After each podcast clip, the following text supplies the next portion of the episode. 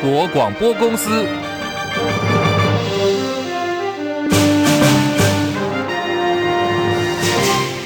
大家好，欢迎收听中广新闻，我是黄丽凤。台湾民意基金会在今天公布最新蓝绿白斯塔卡都的民调，民进党总统参选赖清德的支持度创新高，以百分之四十三点四突破外界认为的四成天花板，居冠。第二名呢是民众党柯文哲百分之二十六点六，老三是国民党总统参选侯友谊的百分之十三点六。对赖清德大幅领先柯文哲十六点八个百分点，侯友谊民调再次垫底，国民党主席朱立伦反问媒体说：“你相信吗？”并且说，台湾民意基金会董事长尤英龙所做的民调跟其他媒体还有国民党内参民调不同，直言尤英龙要去看看是否抽样有问题。这样的民调呢，最好不要公布。而对赖清德声势维持高峰，红海创办人郭台铭引用三只小猪的故事，呼吁在野合作。他邀请侯友谊、柯文哲参加主流民意大联盟，可是呢，碰的软钉子。柯文哲说已经告知挺郭派彰化县议长。谢点零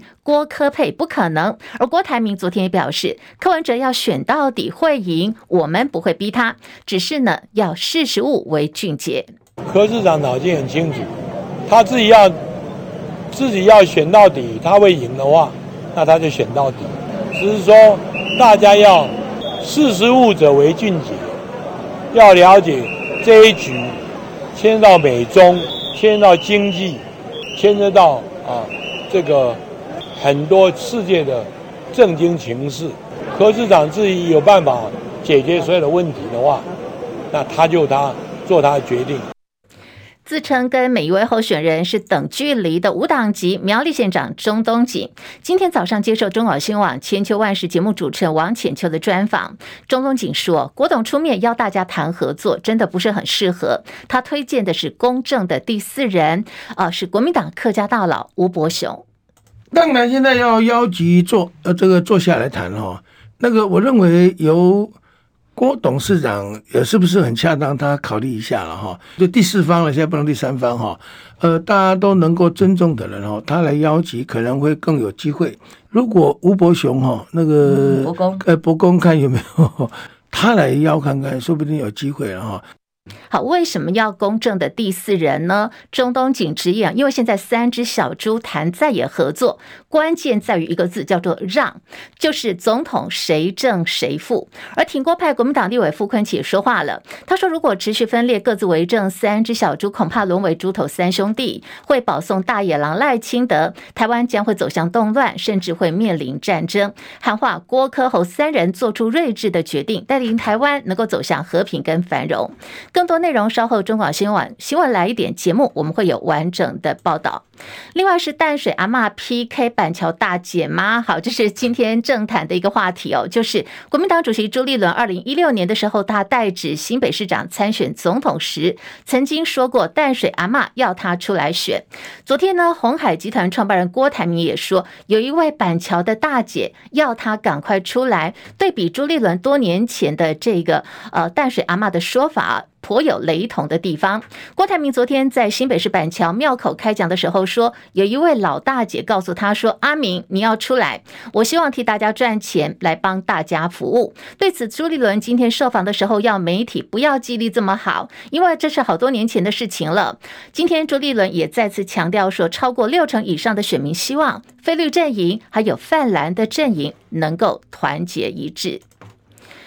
股会最新动态，辉达财报即将公布，在泛 AI 概念股的带领下。今天台北股市早盘一度大涨了百点之多，那么在整体盘势，因为追价的买盘不足，好，也看到说五日线呢反压比较沉重，加权指数涨势收敛，盘中指数收守了一万六千四百点。那么最新台北股市现在下跌了十八点，来到一万六千三百六十三点，目前跌幅已经有百分之零点一二，持续的向平盘附近靠拢。天气方面，多云到晴，午后呢可能会有局部的短暂雷阵雨。台北现在温度三十三度，台南、高雄的温度来到了三十二度。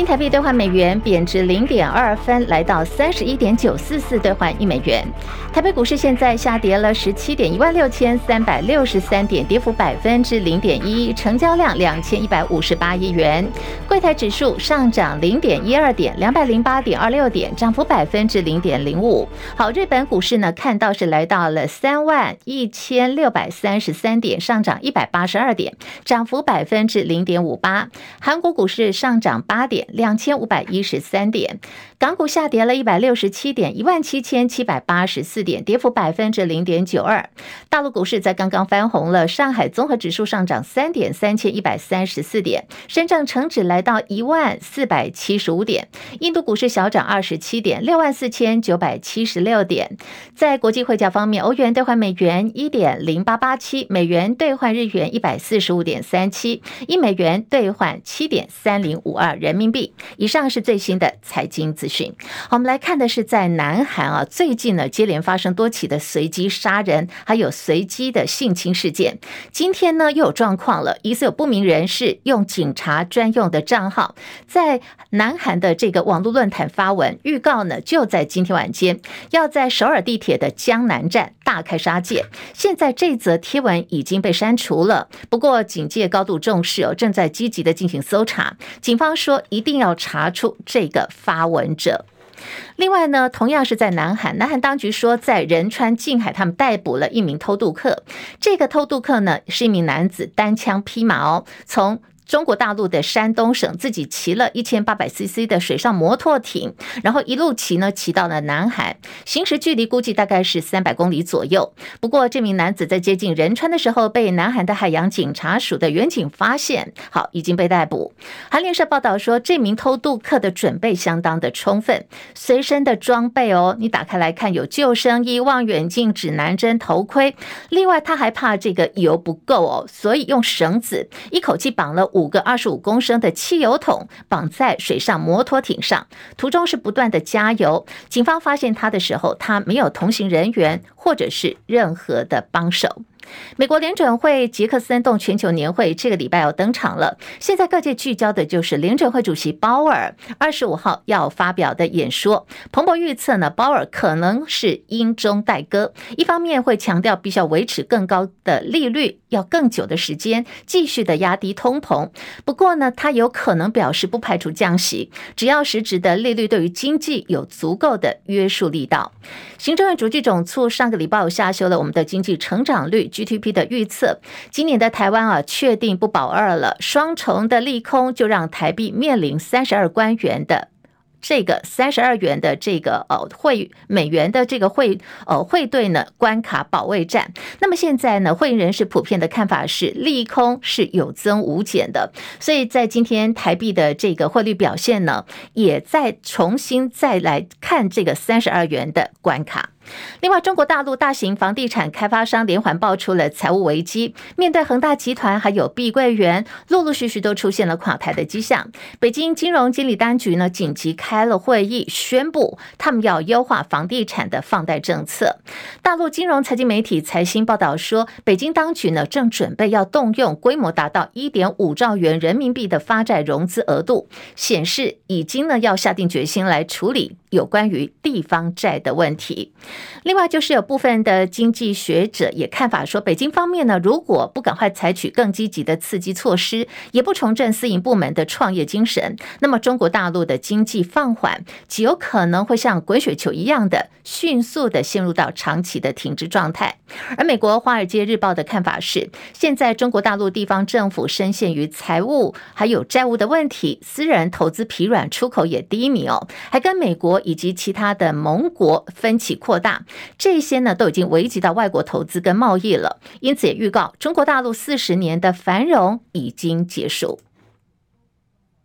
二零二四年美国共和党总统候选人提名战第一场辩论呢，预定是二十三号在威斯康星州密尔瓦基登场。前美国总统川普他要拼连任，他今天说了他会跳过这个礼拜登场的共和党初选的第一场辩论。为什么呢？川普自己讲，因为美国人都很了解他，他没有必要要跟他的竞争对手公开辩论。尽管今年川普已经第四度遭到刑事起诉了，里头还包括是密谋推翻二零二零年。当时美国总统大选，试图颠覆美国民主等罪名。不过，现在还是有百分之六十二的受访者说会把他们的选票投给川普。副总统赖清德刚刚结束出访友邦巴拉圭，过境美国，回到台湾。中国大陆随即宣布呢，在台湾周边的组织要进行海空联合的战备警巡，也就是进行军演。对此，美国在台协会 AIT 表示，美国敦促北京停止对台施压，转向跟台湾对话，而美方也将会继续的掌握演习的情况。美国 AIT 表示，台海和平稳定符合美国的持久利益，这个对于区域和平还有全球的安全繁荣。至关重要。美国敦促北京停止对于台湾的军事外交跟经济施压，也转向跟台湾要进行有意义的对话。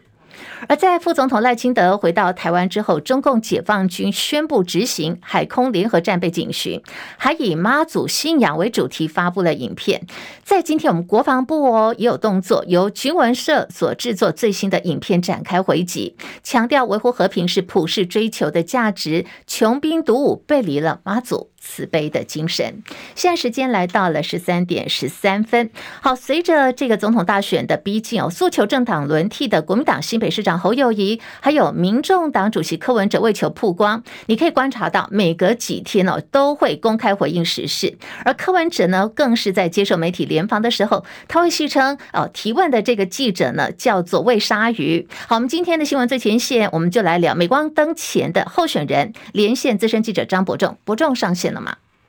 啊，上线了，立峰好，各位听众朋友，大家好。好，那么来对比哦，几位总统参选人几乎都是每隔几天，有的甚至是天天哦，都会公开回应时事。反观这个民进党的总统参选赖清德，接受媒体联访频率相对就偏低。赖清德似乎是有点刻意不让媒体来问好问满。伯仲怎么看哦？他是蔡英文的二点零上升了吗？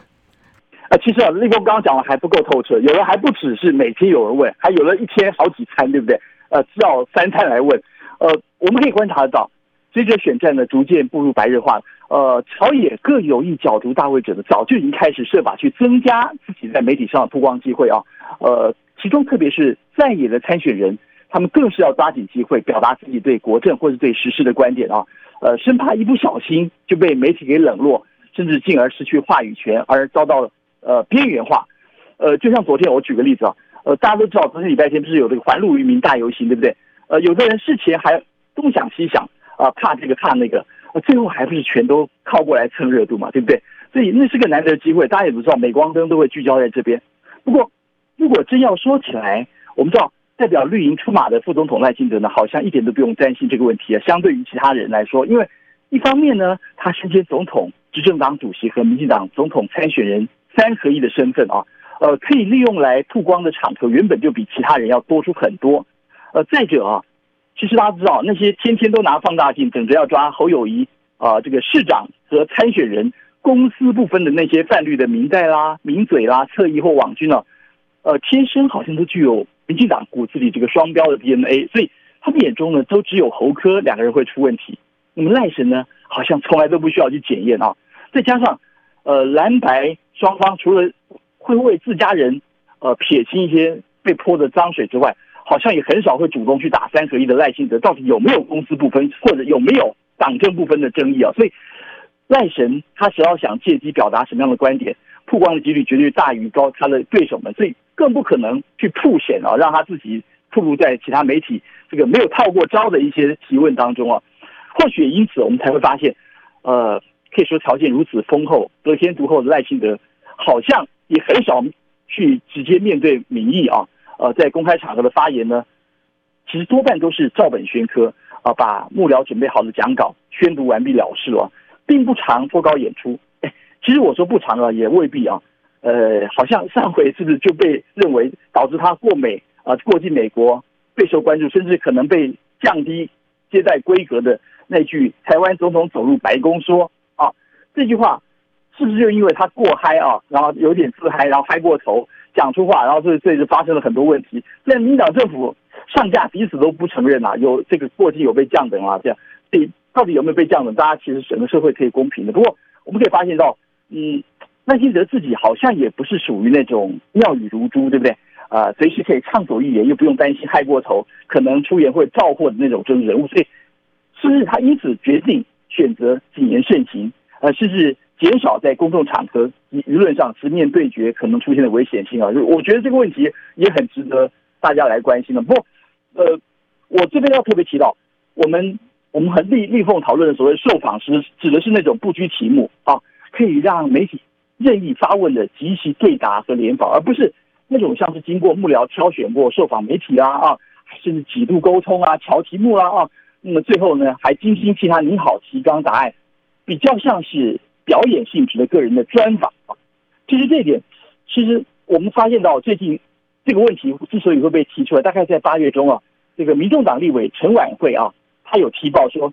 好像外界都已经发现小英总统曾经创下连续七百四十五天，就是整整超过两年了不曾受访的记录之外。呃，他也发现到赖神受访率好像也偏低啊，特别是在六七月份以来，除了接受一些深绿的主持人专访，好像只简单回应过党内呃，哎，大家都知道，立峰应该也还记得这个前客家事务部主任蒋捷安他的论文抄袭事件，呃，当时好像赖清德也只有用对学伦的高标准要求不会改变，就这么简单的一句话轻轻带过啊，这个或许也是大家现在几乎天天都等着看。呃，比如说某某某又在跳针啊，又答非所问啊，或者某某某又讲错话，引发外界围剿，呃，这是好像相对上却难以发出赖清德小辫子的重要原因啊。呃，我们只能说，赖清德他所处的地位，好像比较能够替他创造出一些答题环境的优势。比如说呢，像是他身边的随护，呃，经常都可以在呃隔开危险的同时，也顺道隔开那些他不想回答的问题。对，因为现在是副总统嘛，是对。对，没没有错，这这个其实他有其他其他的他的对手们无法享受到的这个优势，对不对？呃，就算回答都隔得非常远啊，不会让你这样大家都看到，对不对？那种联访督麦是很可怕的，对不对？记者在旁边还你一言我一语，问问不干净的，还可以继续再追问下去嘛，对不对？其实就我个人采访经验也发现，赖神他答题能力好像也没有特别的优啊，看来也不像是那种可以透过他个人言辞的魅力。去创造他个人外在优势的典型啊，所以呃，特别是我这边以下要讲的是有关他最核心的台独论述这部分，以及在这些年以来整个文庙的转变啊，呃，我想可能很多人还是非常想关切，也想听一听他这一路以来的心路历程呃，到底是因为台湾面临整体的情势已经今非昔比了，还是因此呢，呃，没有必要再去刻意强化寻求独立的终极目标，还是他在争取大位的过程当中发现？像那样的论述很难被那些中间选民，甚至被国际社会所接受，所以必须要暂时改变他过去的说法啊。所以，如果这些议题呃透过联访反复追问的话，会不会产生一些节外生枝啊？我觉得这可能是他回避或者他呃这个潜在意识去回避啊这个这种让自己安排很多联访的原因。我我觉得应该是原因之一啦。是是是，好，我们非常谢谢伯仲的观察跟分析哦，没有错。其实如果听众朋友有印象的话，在赖清德呢要前往巴拉圭之前，他还安排了一个专访哦。这个专访就有点类似说，哎，他们可能把一些题目啊，或者他要回答的内容事先就有一些沟通哦。等到这个专访。呃，播出去之后，开始在电视播出了。当时他才启程前往巴拉圭，再过境美国。但这个这个呃，当时这个电视专访，我觉得很多人对于呃有一句话比较有印象，他说他不是这个台独金童哦，他说他是政治金童。我想很多人对这句话是还有印象的。那么其实就像刚刚伯仲所讲，总统参选受访呢，他是接受这个民意检验的好机会，选民呢也可以透过候选的一些反应，还有对于时事的见解啊，来面对。说，哎，他对一些不利问题的时候，他如何展现他的一些智慧，他有一些政治的高度来拆弹。不过很可惜哦，现在在赖清德的部分，他有副总统哦，现任副总统有一些呃，他的幕僚跟随护的一些优势，这个方面真的是还有待加强。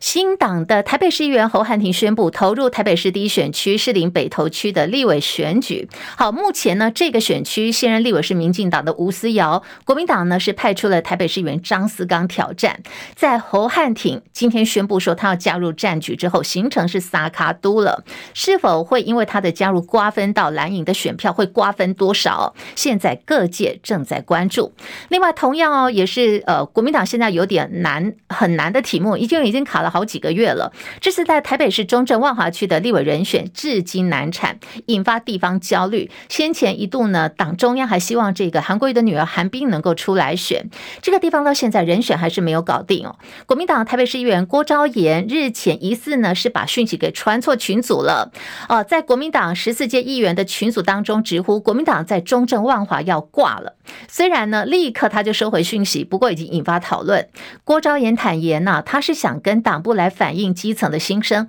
但是传错群组了。既然呢内容也被媒体给曝光了，就期盼党中央赶快加速提名作业，能够在立委跟总统大选扳回一城。蔡政府力推班班有冷气计划，全台三千四百所的学校十八万台冷气。不过，今天联合报报道说，新竹市在去年九月到十月曾经调查校园教室里头的空气品质，发现九成教室当你开了冷气的时候，教室里头的二氧化碳浓度是超标的。今年六月又再抽检了一次，哎，发现结果一样还是超标的。忧心长期以来，会影响到孩子们的健康，因为空气品质不好。二氧化碳浓度实在太高了。好，国民党台北市议员李彦秀说，开学马上就到了，孩子健康不能等，所以他跟台北市政府提出了四点建议，包括说要落实下课时间呢，你先把冷气关掉，开启门窗，恢复通风，教室内要加装空气清净器、空气品质的即时监测系统等等。李彦秀说，中央不做的，台北市来做，不要让班班有冷气变成了孩子们在吸废气。云林的绿能弊案哦，现在爆出了案外案。调查局追查发现，前营建署的这个组长，他叫做张之明，今年四十八岁了。他涉嫌透过立委郑天才办公室的执行长张腾龙收贿，护航了云林的这个绿电光电的弊案。但没想到，除了收钱哦，还有别的哦。这是调查局追查发现，晨阳公司负责人江俊生为了要取得三 D 模型的标案，好，在听说这个张组长呢，还一个偏好。喜欢女色之后，不止安排了饭局、没喝花酒，还砸了百万元买下在宜兰开画廊的二十四岁黄姓女子，供张之明长期包养。黄女应询的时候坦诚：“哎，对我收钱呢，我只管收钱办事，来负责扮演张组长的女朋友。”好，银建水回应说，已经把张之明停职，会持续要求同仁遵守廉政伦理纪纪律，来进行内部的监控跟检讨。也是诈领助理费，这是前台南市议会的议长赖美惠，她被指控找人头当助理，涉嫌向台南市议会不实请领了助理费，前后一共诈得了两百三十二万多元。案经检察官指挥台南市调处查获，现在台南地检署已经侦查终结了，以利用职务机会诈取财物等罪嫌起诉了赖美惠这位前台南市议会的议长。警方还说，因为赖美惠侦查当中有坦承犯性，也缴回了不法所得，所以检察官在起诉书当中建请法官依法减轻他的这个刑责。那么对比先前北检起诉了这个高虹安哦，那么在高虹安的部分，好像来对比今天赖美惠的这个案子，有很多网友就说：“哎，怎么会差那么多呢？”国人遭到诱骗到柬埔寨去工作，遭囚禁，陷入困境。监察院调查之后，通过纠正外交部，还有高雄地检署监委叶大华、纪惠荣说：“他以为他就是要去赚钱，可是没想到他从事的是诈骗，所以又变成行为人。那这个时候呢，其实是很需要被鉴定。但是这种两种身份，我还是很同情这些孩子，因为他们并不知道他要从事这个。”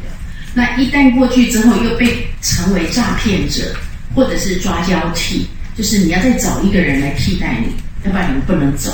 那所以呢，很多人他就他就变成一个行为人。青少年的就业，还有青少年这种受害的过程，人口贩运的鉴定，其实是非常重重要啊。那对这种双重身份的，其实我也很希望能够为他们讲话。希望我们的警方能够多看到他的弱势处境。好，针对国人到柬埔寨去工作，结果被诈骗了。检察院呢，今天通过纠正外交部，还有高雄地检署，可以检查一下自己家里头冰箱的鸡蛋还够不够哦。因为现在呢，又开始缺蛋了，天气实在太热，还有机只太换的问题，原物料也在上涨，国内又开始缺蛋。现在每一天缺口大概是两百万颗左右。可是马上要开学了，学校营养午餐一旦恢复供应之后，这个鸡蛋的缺口势必还会更加扩大。为此，蛋商还有养鸡协会已经说好了，会在礼拜六二十六号来开会进行讨论，估计每台斤的鸡蛋可能要在调涨价格，会上涨两到三块钱。在此同时，也有蛋农说，其实蛋价早就该涨了，只是因为上层啊有人施压，所以一直都维持在现在的这个价格。不过现在的情况，如果你再不调涨的话，恐怕这个抢蛋的热潮要开始重演。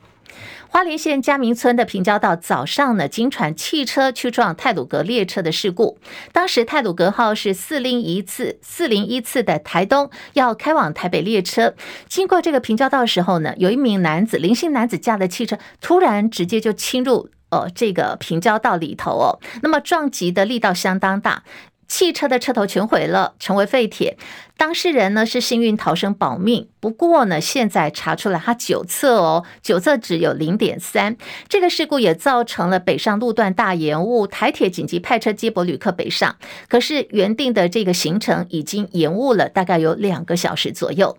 中午的时候呢，又传出新北呃新竹的竹北地区又出现有大天坑，就在新竹县政府的正对面。早上大概是十点半快十一点的时候，竹北是光明六路。跟县政府的县政七街工地旁道路突然就塌陷下去，弥漫了瓦斯味。相关单位已经封锁现场了，请用路人赶紧改道，避免灾害扩大。而到底为什么竹北又出现这样一个天坑的大坑洞？好，现在相关单位已经已经启动了调查作业。